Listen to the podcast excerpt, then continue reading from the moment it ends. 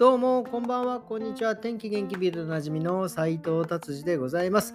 えー、今日のベルリンはですね、今日も本当にいい天気でした。24度で、え過ごしやすい24、25、え過ごしやすい一日でした。ただね、ちょっと雨が降らないのがね、気になるんですが、えー、どういう風になっていくのでしょうか？というね、雨の降らない、えー、ドイツですね、今非常に乾燥しすぎているということです。えー、早速ビルド行ってみたいと思います。えその乾燥のね、ニュースなんですが、え川がですね、一部ですね、えー、と、何ですか、乾いちゃって干ばつしてるというところがね、えー、続出してるみたいです。ライン川、マイン川、えー、など一部ね、なんかちょっと干ばつしてるということでですね、あとなんか水が溜まってなきゃいけないところが、何て言うんですか、25、21、で21%しかですね、貯水池、貯水池？貯水池？は21%しか埋まってない。80%ぐらい水がね、もう今吹っ飛んでしまっちゃってるという状況ですね。これはね、いつ？え、僕がな記憶にあるのは2002年だか2003年ぐらいに、えー、すごいやっぱりドイツすごい暑くなってですねしかもこう長い間暑かったんですね、えー、この時もなんか僕はフランクフルトにいたんですがマイン川がねちょっと干ばつしたとかっていうの以来のような感じですね。はい。そして、その感想でですね、さらにですね、今、ベルリンのいつも、これ4日目ですね、えー、森がまだ燃えてるということでですね、まだまだ、えー、火災活動が続いているということです。まあ、雨がね降ってくれば一発なんでしょうけど、まあでもね、これ、さらにね、これの問題はね、ちょっとね、今の消防車、消防士さんたちのですね、えっ、ー、と、なんか、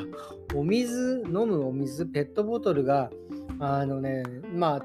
足りてないということじゃなくて、なんか予算が足りないっていう、これ、水が足りないんじゃなくて予算が足りないって、これもうね、そこは、そこは出さないといけないんじゃないかっていうようなね、感じなんですけど、なんか予算が足りませんみたいなこと記事になって、これ予算出してくださいという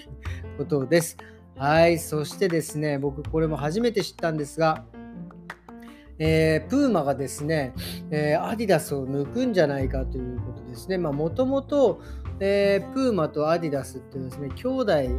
で、えー、やっててですね、えお兄さんがプーマの方をやって弟がアディダスを、えー、作ったということでずっとねアディダスの方がねまあなんか売り上げは良くてですねまあなんかいろんな、え著名人なんか使ってりとかあとはその何ですかヴィンテージものだったりとかね、結構こう、アディダスはいい感じになってきたんですが、えー、最近ですね、こう、その、プー、えー、と、アディダスの売り上げがですね、だんだん落ち始めてきてですね、プーマの売り上げが上がってきたということですね。これはですね、まあなんかあの、プーマ、えアディダスはなんか結構中国で売れてたみたいですね。で、中国でバカバカ売れてたんですが、なんか中国で今ね、やっぱりだんだんこう、売れなくなってきたということですね。まあなんかあの、いわゆる中国でなんかボイコットがあったみたいですね。まあなんかそのいわゆるヨーロッパとかのですね、メーカーを、えー、撤退させろみたいなね、えー、中国共産党とですね、なんか繊維産業で、えー、と、なんかすごい、なんかまあ強制労働をさせられてる方たちがボイコットを起こしてですね、今、あのプーアディダスが、えー、だんだん売れなくなってきたということで、それでプーマが伸びてきてるっていうことですね。まあこれ兄弟なんだからね、うまくまあやればいいのにと思うんですけど、まあ日本のあのメンソレータムとメンタームの感じなんでしょうかね。はい、じゃあ次行ってみたいと思います。えー、次はですね、えー、っと、えー、ドイツ2025年開業予定、何が開業するのかなと思ったら、ビルですね。なんかあの、ドイツって、まあ、あんまり高層ビルはないんですけど、まあ、フランクフルトは結構ね、えー、ドイツの中、ドイツの中、ナンバー10の中の、なんかもう6個ぐらいがもうフランクフルトにあるらしいですね、その高いビルが。まあまあね、ドイツって、まあ、まあまあ土地ありますからね、横に横に広がっていけば別に縦に行くことはないんじゃないかなと思いますけどね。でも、えー、2000えー、ベルリンも今ね、なんかすごいタワー、えーと、タワービルを、えー、建てるという計画もあるし、さらにハンブルグでもなんか大きい計画があるみたいですね。なんかこれはハンブルグに建つビルはですね、ドイツの中でも一番高くなるというようなえー、感じで、えー、なんか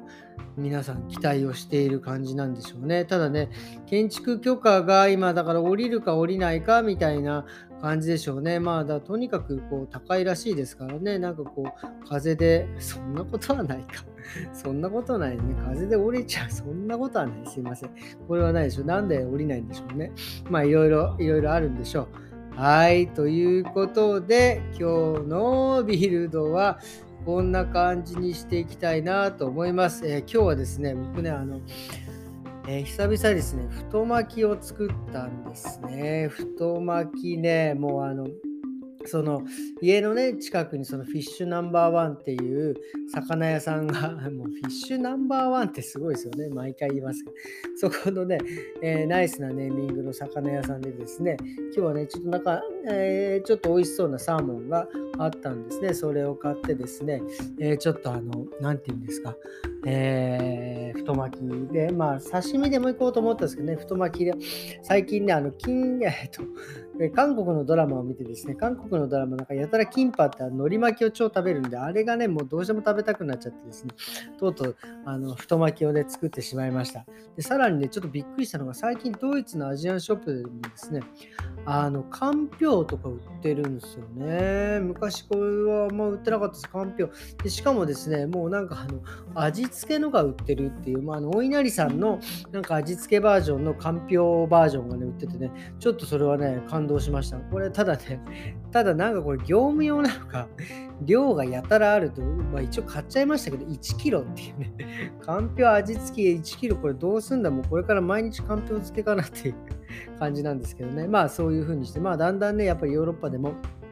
アジアのものとかがね、えー、ただそのヨーロッパの輸入の規制によってですね動物性の、えー、ものはですねドイツに輸入できなくなってしまったのでまあだからあのそういう植物性かんぴょうだのとか、なんかそういったものがね、えー、味付けのなんかそういう、なんだっけ、お稲荷さんの皮とかが、えー、入ってきてんじゃないかなっていうふうに思います。えー、それではですね、今日はこんな感じで終わりにしたいと思います。どうもありがとうございました。それではまた明日。さようなら。